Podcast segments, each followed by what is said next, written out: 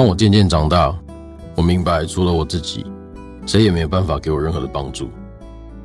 所以我迫不及待想要长大，想要自食其力，不需要跟任何人低头。我喜欢简约的风格，我的料理哲学只会越来越简单，味道结构清清楚楚，所有的事情都是直球对决，所有的瑕疵都没有办法遮掩。对料理诚实，对客人诚实，也是对自己的手艺诚实。联合开趴独享时光，我是主持人李成宇。台北时尚发菜蓝餐厅 Orchid by Nobu Lee 的主厨李信男刚出版了一本传记《寻根》，Nobu 的身世故事、学厨过程，餐饮圈的人多少都听过，而且津津乐道、啧啧称奇。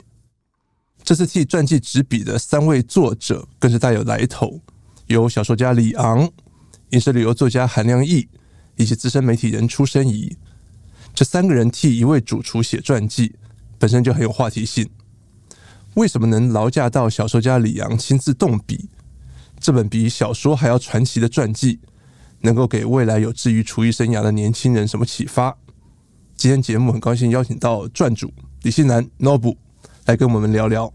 Hello，听众朋友，大家好，振宇哥你好。Nobu，你传记里面提到一道你的拿手菜——飞鱼清汤，然后你在里面也写了食谱。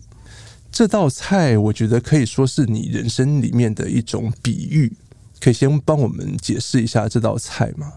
这道菜其实非常的简单，它其实就是用台东这个达悟族的飞鱼干所制作而成的一杯很简单的日式口味跟做法的高汤。那当初这杯清汤的发想是我为蓝餐厅所创作的第一道料理。当时的我已经签约了，但是还在。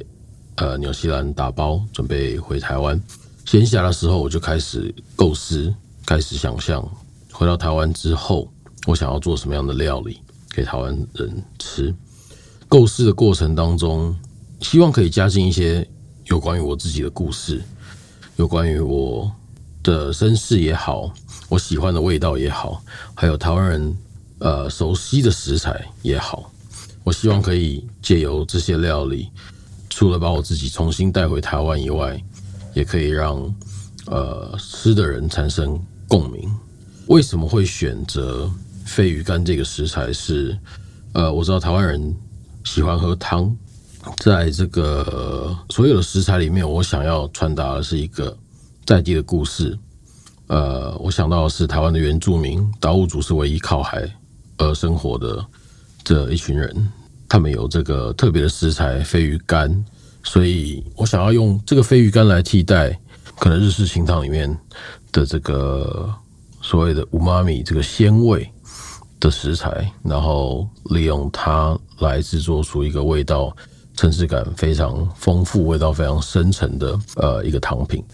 跟大家解释一下，Nobu 你是台日的混血，是。父亲是日本人，母亲是台湾人，嗯。嗯。所以你用了日式的清汤这样的一个形式，是。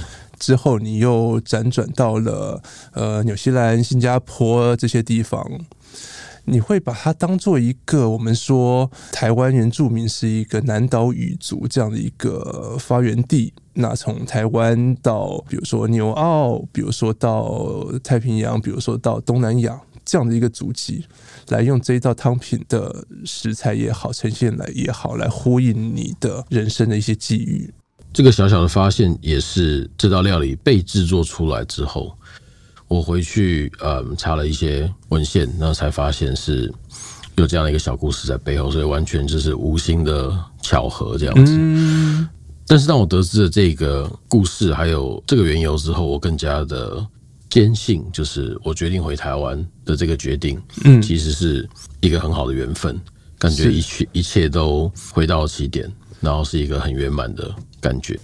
那我想感觉你到现在三十几年的人生里面，从你的传记里面一直给我一种很漂泊的感觉。小时候台北出生，到了日本，然后又到了新加坡当小留学生，对。长大之后又在台北的餐饮业来来去去啊，去法国，去后来在纽澳那边发展，是很漂泊的一生。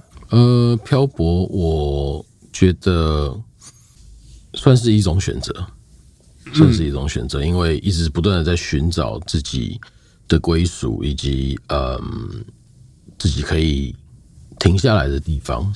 可能移动到最后也会变成一种习惯吧。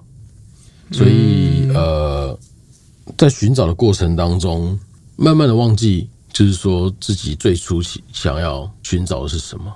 那其实极其有幸，就是在呃纽澳的后期，花了呃一些时间。其实这是这感觉是慢慢累积起来的，不断的就是在回望我自己走过的路，或者是突发的地方。那开始有一些不同的想法跟感受，可能自己也慢慢的成熟。那想要了解自己出生的地方，自己长大的地方，它的呃历史跟缘由。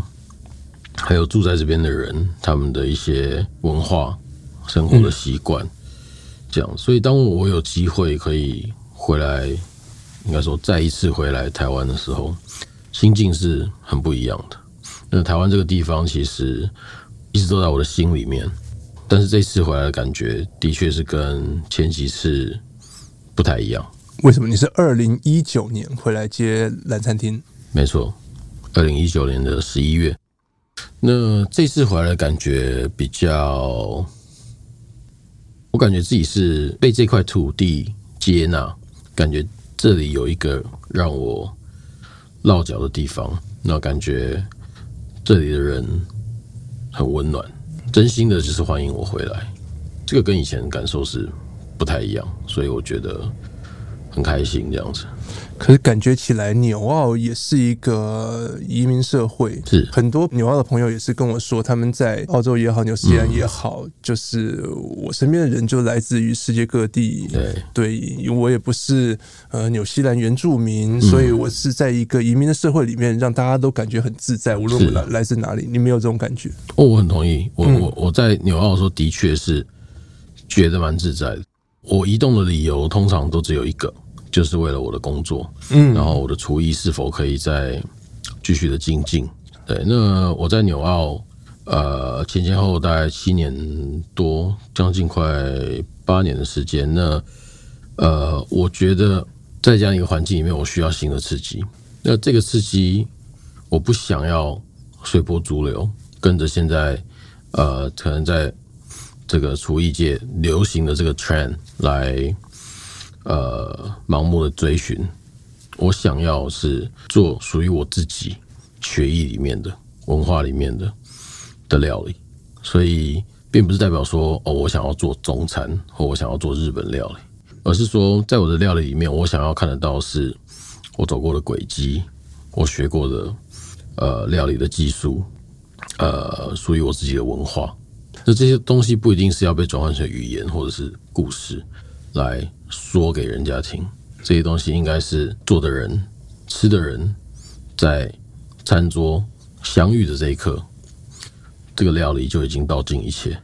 这是我在厨艺这条路，我会觉得啊，在我现在这个阶段可以回到台湾，是一个很圆满的事情。因为在台湾，我做这样的料理，台湾人喜欢、接受、开心，那我做的人，我觉得非常有价值。有意义，然后值得去努力。我们回头来聊聊你的厨艺启蒙。我觉得在书里面我读了三段故事，我觉得对你的整个厨艺发展的启蒙也好，影响也好很大。一个是。那我你妈妈做的汉堡排、味噌汤、法式吐司三明治，是这是很小时候的那种妈妈饮食的记忆。对，然后另外一段是小时候跟爸妈在名古屋料亭吃的螃蟹为主要食材的怀石料理。嗯嗯，嗯，能跟我们聊聊这两段吗？小时候妈妈都做什么给你吃？对于汉堡排记忆其实非常的鲜明哦，因为我真的很喜欢我妈妈做的汉堡排，非常的好吃。那我妈妈开始做的汉堡排给我吃的时候，其实是在刚回台湾上小学的时候。那时候刚从日本移居回来台湾，那呃每天的早上，我妈妈会做汉堡排、白饭，然后我还记得是豌豆跟美乃滋做成的沙拉。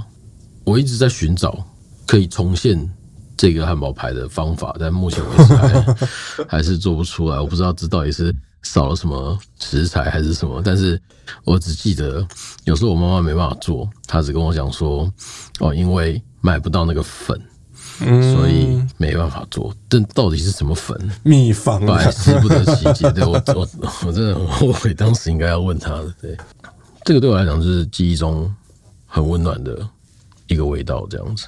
我很多关于美食的记忆，都是跟我在早年的时候，就是跟我父母是有关联。因为小时候的我当然不懂吃，那就是父母带我去吃什么。刚刚提到名古屋的这个螃蟹的料理。我觉得是它的仪式感已经超出了这个料理本身的美味，但料理本身是非常的非常的好吃。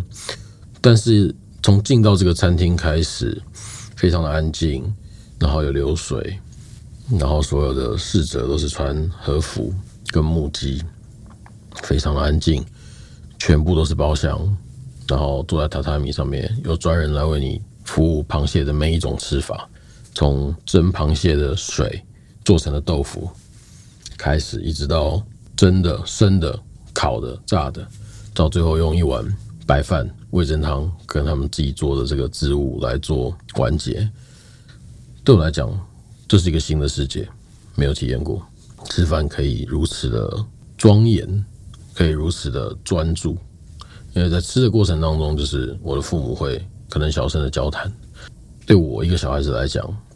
我就是去感受的那一切，所以那个时候你几岁？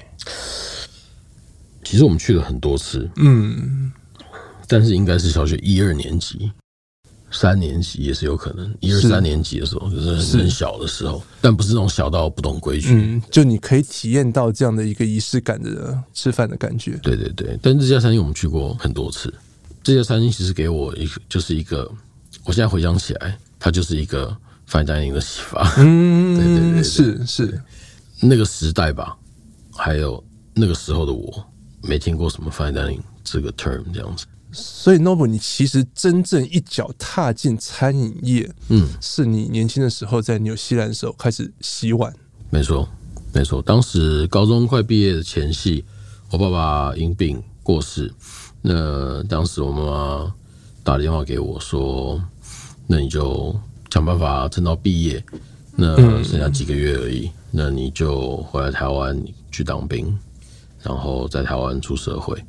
当时我挂了电话之后，我只是觉得非常的懊恼、气馁，并不是对于这个状况，或者是对于这个结局，而是呃，我气我自己，就是花了家里很多的钱去了新加坡。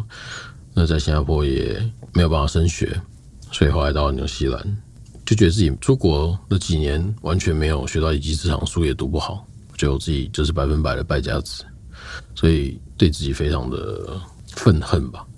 那就决定，那我觉得我应该要在纽西兰出社会，学一技之长。那个当时呃，其实心里有两个选项，一个是进入旅游业，可能当导游；嗯、一个是进入餐饮业。那，那年刚好是九一美国那个九一事件的那年，所以旅游业在那个时候是比较萧条的，非常萧条。然后，当然纽西兰也是一个以非常注重观光的一个国家，当时也受到很大的影响。所以我就觉得，哦，原来旅游业会被这样的重大事件就是影响。当时我只想要吃一口饭的，因为那时候的我已经呃。身上已经可以说是完全没有钱，就是完全 从家里的经济资源已经断掉了。哦，已经没有了，那时候已经没有了。然后，嗯，那时候口袋只剩下三四十块纽币，然后房租也付不出来，吃东西基本上都是吃泡面或者是一些罐头食品。但后来我决定，因为我需要吃的，所以我决定去餐厅工作。至少不会饿肚子。没错，没错。那这是当当时其实很单纯的一个想法。当然，中间也是很多的起伏跟因缘际会，让我从一个洗碗工可以变成一个厨师。中间还是要非常感谢，就是呃一路上遇到了几位的贵人跟主厨。那第一位当然就是我在找这个厨师工作的时候，我遇到了一个呃当时在基督城非常富有盛名的 Fine Dining 餐厅的主厨，叫 Jimmy McIntyre。他当时是呃 Tiffany 餐厅的主厨，算是那个时候在基督城最厉害、最负盛名的一个 chef 这样子。当时网络并没有非常的发达，所以我们找工作还是看报纸。嗯，那报纸上只要有 chef 的工作，我都去投，因为我根本不知道 chef 有什么职位，或者是啊、呃、不同的菜系之分。我要的只是一个厨房的工作，所以当然那时候。呃，十七岁的我完全没有工作经验，就是到处应征的，我根本没有办法做到的这些工作，呃，四处碰壁。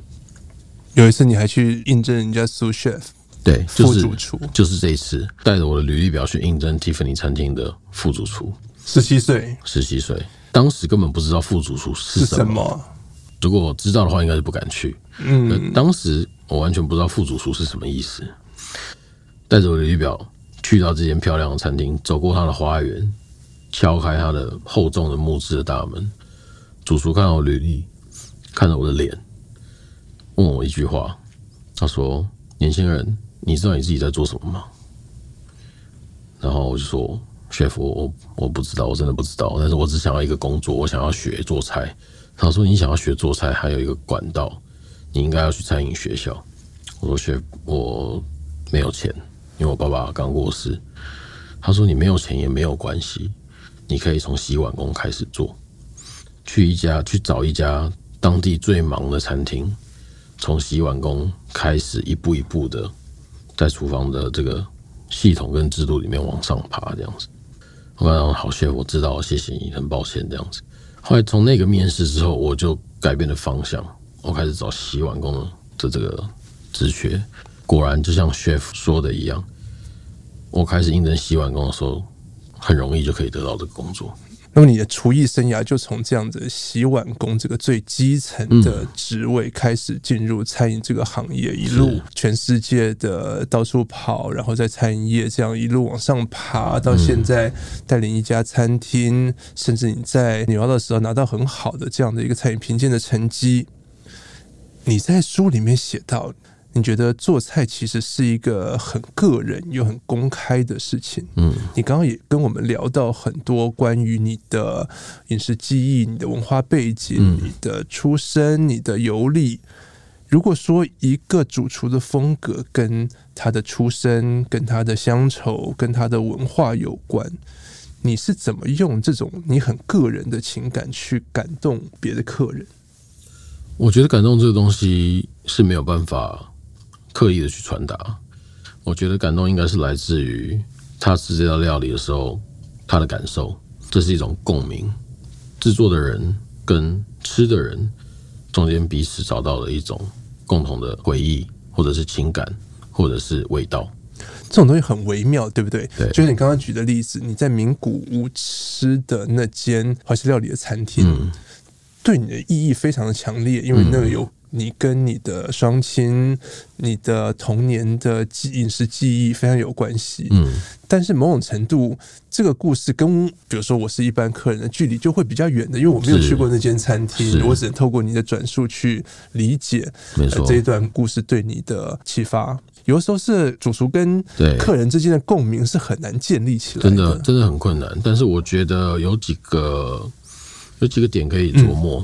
第一个就是说，以我个人来说，我喜欢一些非常 humble 的一些食材，那非常的家常的感觉。嗯，呃，是我们其实，在台湾的家庭从小吃到大。是，比如说像丝瓜，丝瓜，比如说像高丽菜、空心菜，很家常的果猫。就是呃，我觉得透过这些家常的食物，带领客人在 fine dining 这种这样的餐厅，回到他的呃生活的轨迹跟记忆里面，我觉得这是建立沟通渠道一种很好的方式。可以跟我们聊聊看关于地瓜的那一道菜吗？哦，地瓜，地瓜这道菜其实也是我在纽西兰构思的，嗯，应该是我为蓝餐厅构思的第二道或第三道菜。那时已经是我在纽西兰最后期的时候，我还是不断的在思索跟想象，在台湾做什么料理大家会喜欢、开心。嗯、我想到是便利商店，便利商店里面不知道为什么从什么时候开始出现烤地瓜这个东西。那我自己。我从来没有去便利商店买过烤地瓜，我从来没有。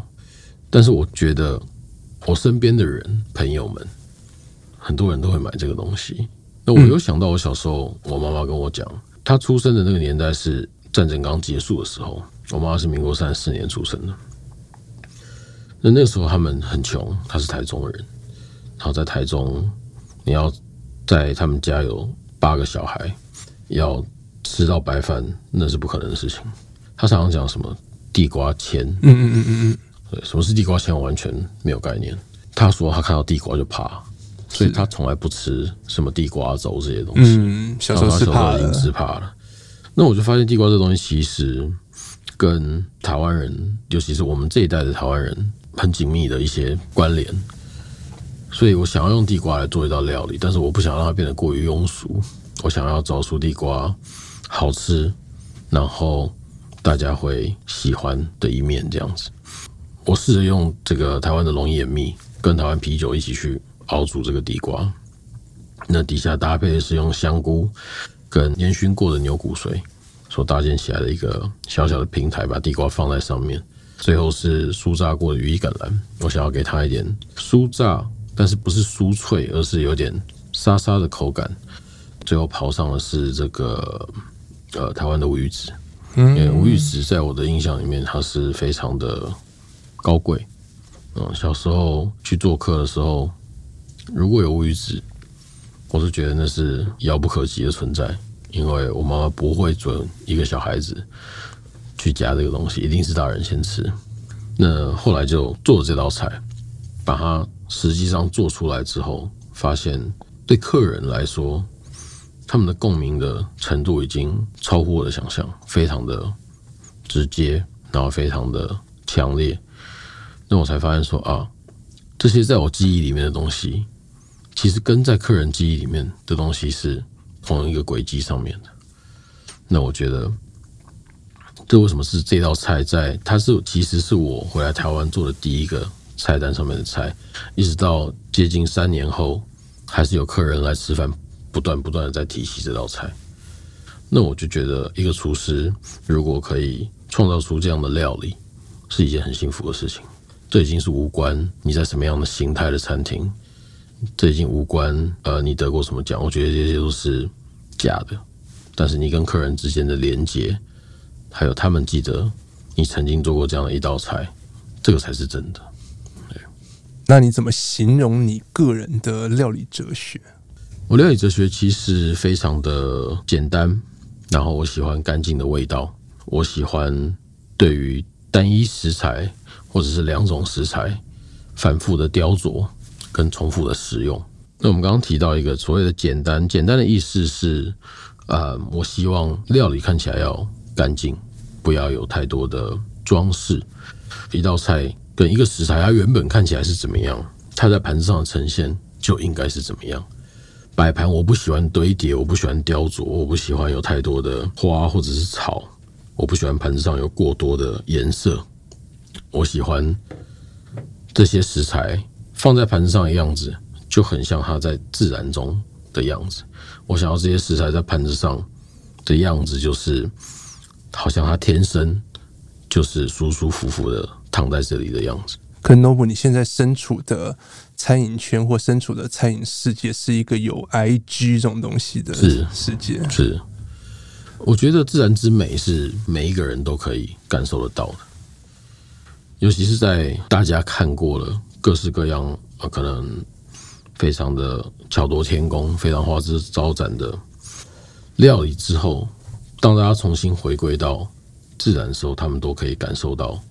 那种舒服，这是为什么都市里面生活的人在放假的时候总是要争先恐后的往山里、往海边去度假、去放松的道理是一样的。自然之美是我觉得是深植在每一个人的心里面的，去欣赏一个流水，去欣赏一个在河床石头的形形状，去欣赏云的样子。我觉得这个是在我们的心里，在我们的血液里面的，所以这个我不担心。刚 Nobu 讲的这种简单干净的做菜的一些想法，嗯，从你的干贝慕斯这道菜的演进，我觉得可以看得很清楚。嗯嗯，它的第一版是长什么样子？它的第一版其实长得蛮矬的，它就是一个圆柱，圆，它就是一个圆柱体。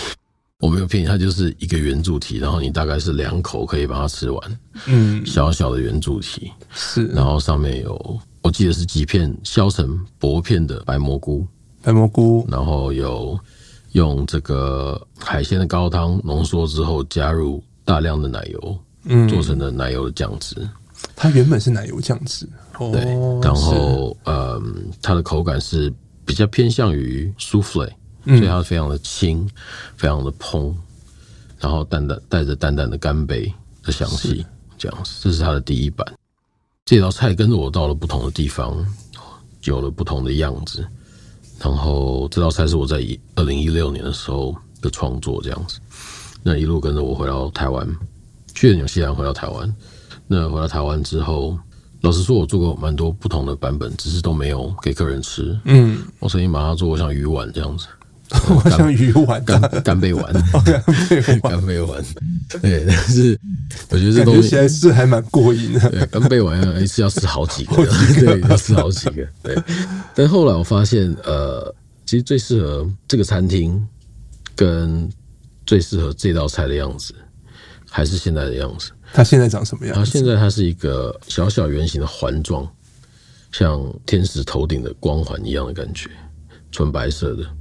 那在中间凹洞的地方，我们放了这个切成方正小丁的这个刺身等级的北海道干贝，然后它的酱汁呢，从原本的奶油酱汁，现在变成了一种清汤。那我用的是瑶柱，就是干燥的这个干贝跟昆布，还有这个干燥的香菇所熬煮出来的清汤。它现在样子非常的简约。纯白色的一道菜，这样，所以我觉得这道菜我一直反复的在思考跟雕琢，就是我可以再把它往哪一个方向带去，我可以再拿掉哪一个食材。可是我发现这个干贝在目前这个阶段，以我现在的能力，这应该就是我目前的极限，我没有办法再拿掉任何一个食材，再拿掉任何一个食材。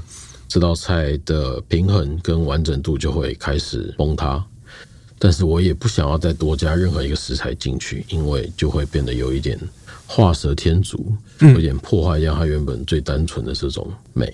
我想这道菜应该就是目前我的厨艺的最佳的体现，对，做到最精简、最干净，用到最洗练的食材手法，对，呈现出最好的味道，没错。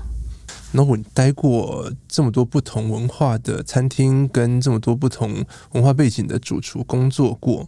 你待过法国人的厨房、日本人的厨房、纽澳的厨房、台湾的厨房。嗯。你觉得各种不同的文化背景，他们在一间餐厅或在厨房里面会有什么不同的风格跟个性？又给了你什么样不同的养分？嗯，我觉得。我待过的每一间餐厅，不管长或短，都教了我重要的事情。那这些重要事情，可能有些是微不足道，但是是取决于做的这个人，就是我怎么样去看待他。我曾经在过往在存钱去法国的时候，在一间老牌台北老牌的牛排馆待过，非常的老牌，厨房非常的破旧。那我做的是早餐的时段，原本是觉得说就是打工，嗯，赚取旅费这样子。那没想到他们对早餐的煎蛋跟吐司极为的要求，在如此破旧的厨房里面，他们可以对煎蛋、荷包蛋煎的吹毛求疵的程度，一定要是圆的，蛋白绝对不能有气泡，蛋黄要刚刚好开始凝结的时候起锅。嗯，荷包蛋只能煎一面，蛋白上面不能有不熟的部分，但是蛋黄要温热，很讲究。这个超出我的理解，我很佩服他们可以有这样的标准。对于一个很简单的早餐，在一间古老的牛排馆里，我觉得我原本太小看他们了。嗯，原本我去之前我很小看这间餐厅，我很我很不把它当一回事。嗯，但是去了之后，我发现哦，原来是我自己眼光如此的浅薄，如此的不足。我在这里，我学到了煎最好吃荷包蛋的方式。那我觉得这是一生受用的一个经验。从这个经验之后，我到了每一个餐厅，不管是打工还是正式的工作，我都会尽量的去。观察跟吸收，一定有什么事情可以是我不懂的，我做的不够好的，或者是可以为我所用的。这就是变成我在每一个工作转换的当中，不断的去寻找、不断的去追寻、不断去吸收的东西。跟过的不同的主厨呢？不同的国家的主厨呢？我觉得在日本，我学到的是，呃，对于细节，嗯的讲究，嗯、对于一个很简单的动作，不断的。思考，深入的思考，去操演，然后得出来的是最纯净、最好嗯的结果。他们追求的是这种非常极简、非常干净、非常标准、非常呃稳定的厨艺，这是我的感觉。打个比方来说，曾经在日本工作了一段时间之后，好不容易。可以被分配到意大利面台去工作。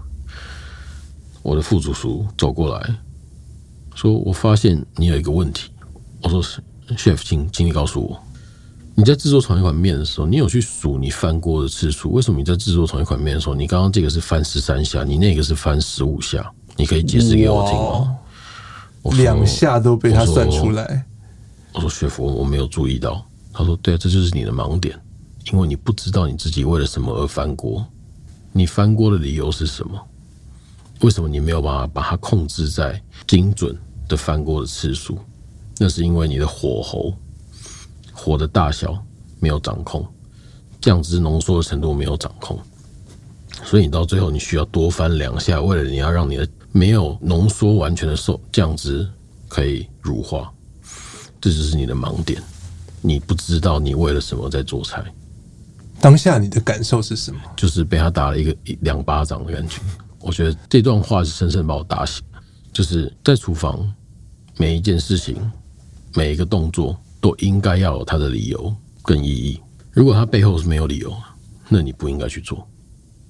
嗯，你是不尊重你自己的职业，是跟技术。那你也不尊重食材，你也不尊重客人。这是我在日本学到很重要的一课。那在法国的厨房跟法国的主厨学做菜的时候，呃，我讲我个人的体验跟感受是，他们没有日本人这么的刁钻跟讲究，但他们注重的是去观察食材，还有用最好的食材去做出在一个时间之内做出对这个东西最好的味道。我这样讲，可能大家会有一点茫然。我举个例子会比较清楚。当我在巴黎的这个 Option 餐厅工作的时候，我们是每天早上六点整开工，也就是你在六点之前你就要到，换好衣服，准备好你的食材，准备好你的 station 的东西、工具这样子。每个人都有自己负责的东西，但是我们每天都是从零开始。所以从零开始是这样子，在一般的厨房，你可能会有一些前一天剩下来的高汤，或者是熬煮的酱汁，这个你可能是两天或三天制作一次的。但在这个餐厅里面，每一天都是从零开始。他在前一天晚上会把所有剩下来的这个备好的食材全部抛弃。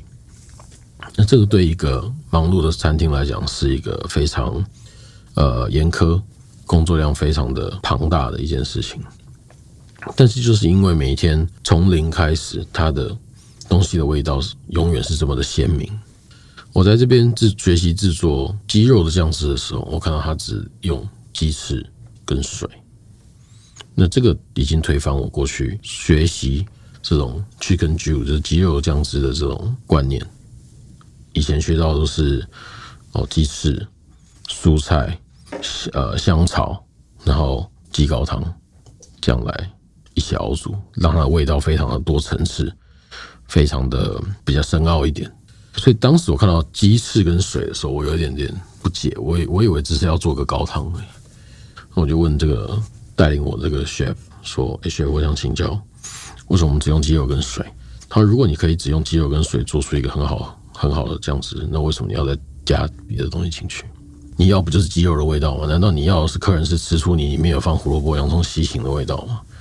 我说：“当然不是，我们要的是鸡肉。”然后对啊，没错，那就是用鸡肉，用最好的鸡肉做出鸡肉的味道最浓郁的酱汁，就这么简单。为什么你要把它想得这么复杂？回到很原本、很纯粹的想法，没错。那所以，在巴黎的这个经验，其实深深的影响我现在的风格。我要干贝慕斯搭配的酱汁，我要奶油的味道干嘛？嗯，是干贝的慕斯，我要的是干贝的味道，所以我选择用风干过的干贝，增加它的深度，增加它的鲜味。我不需要奶油，奶油给我的是脂肪。奶油给我是奶香，而且奶香就是破坏掉干贝本身的味道。这是你在想菜的时候的思路。对，所以我觉得这两段的经验给了我很深很深的影响跟启发。我不管在想什么菜，这个 always 是我的标准跟我的基准，所以我的菜会越来越简单，因为我希望它越来越纯净，越来越 pure，重点越来越清楚，食材的价值被放大。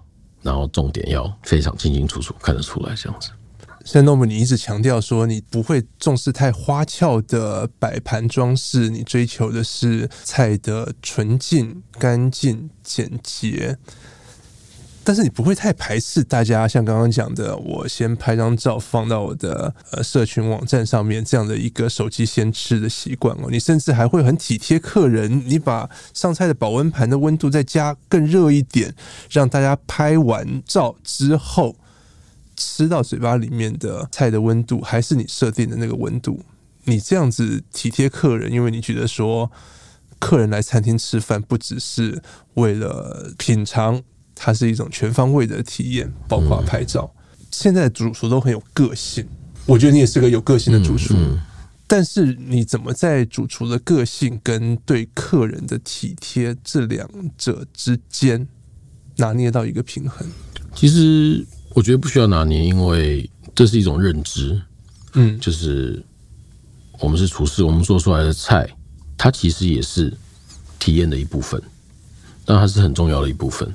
但它是体验的一部分。如果你让菜的占比多过于体验的话，那我觉得这一间餐厅可能它就会经营得非常辛苦。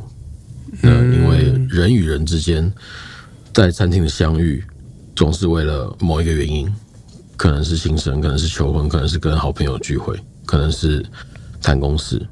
很幸福的一件事情就是，当人来餐厅吃饭的时候，他们追求的都是美好的体验。开心的事情，所以这就是我们的责任跟工作，恰到好处、恰如其分的去提供，我们可以提供我们的可以做到的范围里面最好的、最恰当、最恪守本分、不要太愉悦的这种服务。所以愉悦是指超过、超过，而不是很欢快、欢乐的那个愉悦。对，因为我觉得所有的事情都应该要恰如其分。有时候你 over deliver。是一种失礼，是一种唐突。回到台湾的餐饮业，亚洲或者是东亚这边，对于服务业，日本啊、台湾啊，对这种以客为尊的服务的对待是很重视。但是你不那么完全认同。我完全认同，但有的时候可能餐饮业想要表达，就是像你讲的，已经超过了他应该要表现的那种。对客人的服务，对客人的尊重，反而有一点觉得让人觉得说太有理的，让我觉得浑身不对劲。对，就像你讲的，我觉得有时候你表现得很卑微的样子，你反而会让客人觉得不自在。对，我觉得人与人之间的相处，不管是在餐厅也好，或跟朋友之间也好，你你都需要被嗯公平的对待，被平等的对待。那有时候，如果到一间餐厅，它的表现过度的卑微的时候，那是不是在你的专业度上可能有一些不足的地方，你才会表现得如此卑微？客人要的是一个舒适、专业的用餐环境，那我们就要给他舒适、专业的服务，点到为止，宾主尽欢，料理也要恰如其分，不要过度的张扬，不要过度的强调。料理的比重，在一个聚会上，它不应该是全部。料理有料理的比重，服务有服务的比重，用餐环境的舒适度有它的比重，跟最重要的，对我来讲，最重要的是是否能够宾主尽欢，这才是一个美好的晚宴。这一本传记的书名叫《寻根》。那 Noble，你一开始讲，你觉得二零一九年底回到台北，你觉得这是一个能够接纳你、能够包容你、能够欢迎你的这样一个环境。那你觉得你在台湾这几年，你找到了你的料理或者是人生真正的归属吗？对我来讲，我觉得我在这个时候回来台湾是一件幸福的事情，因为我觉得现在这个时代的这个客人，他们也在追求不断的去发现新的料理。新的味道，这个需求是很强烈的。那个跟我十年前离开台湾的时候是截然不同的气象。十年前你的感受是什么？十年前我的感受是，那个时候大部分的人对于西餐的观念就是我要吃牛排。那我可能在蛮多的地方都有提到这件事情。我个人也很喜欢吃牛排，我很常去吃牛排。我很喜欢吃肉，但是我并不会是每一次都想要吃牛排。当时的台北牛排馆是雨后春笋般的开，那当时我觉得啊，可能在这个城市现在这个时候没有我可以立足的地方，那不如就趁这个时候离开一阵子，去补充一下自己的技术。那没想到原本打算只是去一年。一去去了七年，那我觉得在这个时候可以因缘际会的回到台北来做菜，我觉得真的就是最好的安排。客人也有这个需求，那我也慢慢的变得比较成熟，心里就是非常的感激这一切做的安排。这样子，我觉得一个很有趣的对照是你在纽西兰、嗯、是。你在纽西兰拿到了三帽、三顶厨师帽这样的一个餐饮评鉴，算是最高的殊荣。是，你也讲了，你用纽西兰当地的食材讲当地的故事。是，就从你手背上面的刺青好了。嗯，刺了红鱼，是你有刺了牡蛎，然后还有刺了毛利族，是纽西兰原住民的图腾。是，但是你不会觉得你在纽西兰做的，其实某种程度也是一种归属感。的确是归属感，因为。在我我在游轮上工作那段期间，呃，后来得知在纽西兰有这个工作机会，呃，愿意给我，然后让我回去的时候，其实我心里是很激动的，因为我是在纽西兰这个国家进入餐饮业，当时我其实就是一个小屁孩，什么都不会，什么都不懂，没有钱，没有学历，但是纽西兰餐饮业的人愿意接纳我。愿意教我一个什么都不懂的亚洲人，怎么样在这个行业里面可以把一个简单的事情做好，教了我技术，给了我机会，让我可以在这个行业以此为生。我觉得心里面很感激，这是我一辈子对他们的感激还有亏欠。所以当我可以回到纽西兰做菜的时候，我觉得我必须要尽我的全力来回馈给这里的餐饮业各个方面的。教育也好，餐厅也好，可能在菜色上面的刺激也好，所以当我知道我要回到纽西兰的时候，我心里就觉得说，好，我希望可以，可能可以在菜色上面，我想要用我的方式来诠释什么叫做当代的纽西兰料理。就像陈宇哥刚刚提到的，纽西兰是一个移民国家，这边有很多的华人，很多的印度人，很多的来自世界各地的人，还有当然还有当地的原住民，还有。呃，南太平洋群岛这边移居到纽西兰的这些岛民们，大家都是纽西兰人。只要大家生活在这里，就是纽西兰人。基于这样的一个观念，我觉得只要是在纽西兰取得的食材，都可以被拿来用来制作所谓的纽西兰料理。我觉得纽西兰是一个非常多元的熔炉，跟澳洲跟世界上很多的国家一样，我们要用单一的文化来定义这个国家跟它的文化是呃跟它的料理是不够公正的。所以我觉得它的 technique 可以非常的国际，可以非常的多元，但是它的食材一定要是当地产的。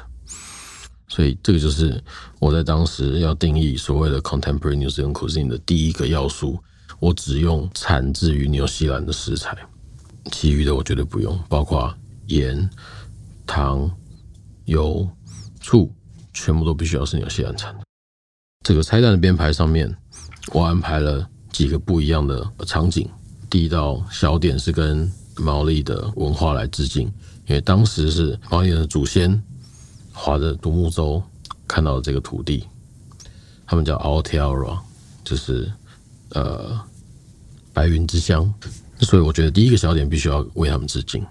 那我做了一个呃，用这个毛利的传统，但是摩登的手法做了一个托洛伊，就是托洛伊是这个淡菜的毛利语。那我用了毛利人会吃的一个当地的这个香草，叫做 Piha。那 Piha 没有英文，在纽西兰当地就叫 Piha，在路边随处可见，带有点酸味，跟淡菜一起来发酵。中间后来第二个小点是。我们所谓的 iconic New Zealand，我们做了一个 fish and chips，搭配一个当地很著名的一个饮料，叫做 LMP。LMP 其实是你不知道它的，其实你不知道它的原物料是什么，就像可口可乐一样，你永远不知道可口可乐里面的秘方秘方什么。LMP 它的秘方也是不为人知，但是我们用了我们的方法 lemon and pear 来诠释 LMP，搭配 fish and chips，烟熏的白鳗跟马铃薯的薯片这样子。这个第二道的小点 fish and chips，其实也是在回顾我在入厨的过程当中，我曾经在纽西兰南岛的乡下的 fish and chips 店，就是炸鱼薯条店工作。这也是对于我的这个入厨的第一个工作的一种致敬，这样子。那当然后面有 iconic New Zealand dream，就是对不起是 New Zealand dream，就是像呃，就像大家有 American dream 一样。所以 New Zealand dream 是什么呢？就是。在当时，大家都会想象哦，自己以后可能出了社会，有了钱，要买一栋房子。我要在前面这个，我要在后面后院种菜。我的太太可以在前院种花。对，所以我做了一道以花园为概念发想的一个 snacks。最后，最后一个是 future。嗯，纽西兰是一个呃农业立国的国家。那在未来的世界中，可能全球暖化的影响，种种种种原因，我相信，呃，畜牧业它必须要找到它自己的出路，人类也必须要找到下一个蛋白质的替代品。那就很多人当时在讨论，那是不是呃昆虫是一种替代品？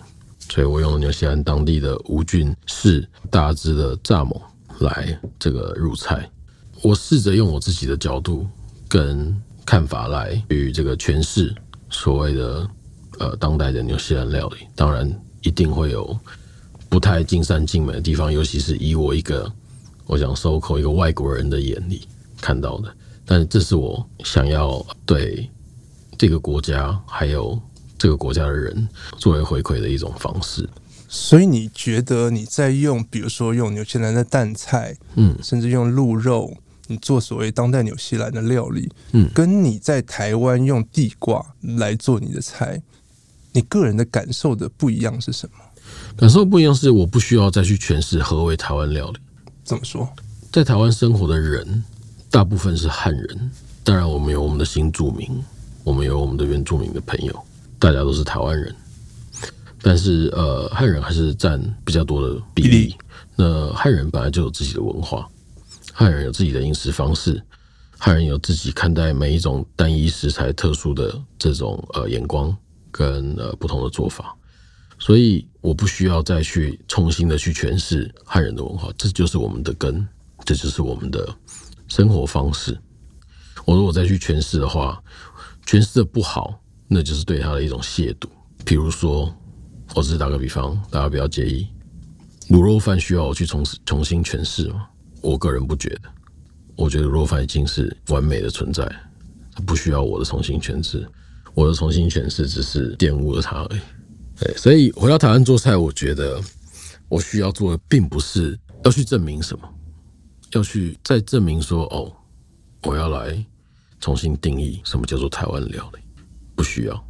但是纽西兰需要，因为纽西兰还在寻找什么叫做 New Zealand cuisine。所以你觉得台湾料理目前不是处于一个尚待被寻找、尚待被定义的阶段？我并不觉得，因为台湾料理是我们集体的这个第一个集体的，你要讲是文化也可以，你要讲是生活方式也可以，你要讲是记忆也可以。台湾料理跟我们的历史还有居住在这里的人是紧紧的牵连在一起的。住在这里的人，我们的文化是很多是来自于汉人的文化。也就是中国大陆，相较于纽西兰，其实我们的共识其实是更更多的，多的，或者是我们是更相近的，应该是这样讲。那在纽西兰，你的邻居可能是韩国人，你的对面可能是印度人，可是我们都拿纽西兰护照，当然我没有了。他们，对，大家都是纽西兰人，你能说我家煮咖喱，so what？我觉得光是在当地的居民的这种混合的比例上面，还有生活的方式，来自各种不同文化的方式上面，它就是台湾跟纽西兰是我觉得截然不同的，它的需求也会不同。所以当我在这里做料理的时候，其实我觉得更贴近我自己的心，更自由。我想讲的话，我不需要解释太多，大家更容易理解。比如说飞鱼清汤。用飞鱼、昆布、丁香鱼熬煮出来的高汤，加进一点点白萝卜汁，淡淡的苦味。大家吃日本料理，吃了很多很广。台湾人再加上台湾有日本殖民的历史跟记忆，这个东西是不需要去解释。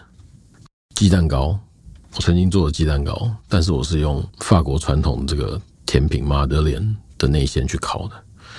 但是当大家烤用鸡蛋的糕的手法烤出来之后，你不需要解释，大家一看就知道怎么会有鸡蛋糕。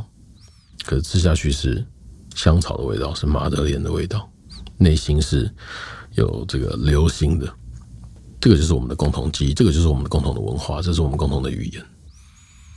所以这也是为什么我一直在说，我回到台湾的时候，我觉得很自在，我觉得很圆满，我觉得很开心。哦，原来我走了这么一圈。我可能在很多地方跑来跑去，不管是自愿或被迫的，到最终哎，发现有心里面的这些东西，在这个地方给了我这样的机会跟场域去表达之后，我找到了一群就是喜欢我的料理的客人。那我觉得那种感觉非常的自在，非常的舒服。读完这本传记，我跟 Nobu 说。你的生命情怀实在很壮阔。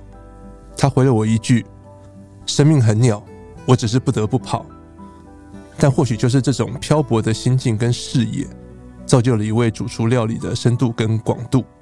今天谢谢蓝餐厅主厨李信男 Nobu 来跟我们聊他的人生以及他的厨艺之旅，也谢谢听众朋友陪我们到最后。谢谢申宇哥，谢谢大家的收听，希望有机会可以在蓝餐厅看到你们，谢谢。上网搜寻 vip.udn.com，到联合报数位版看更多精彩的报道。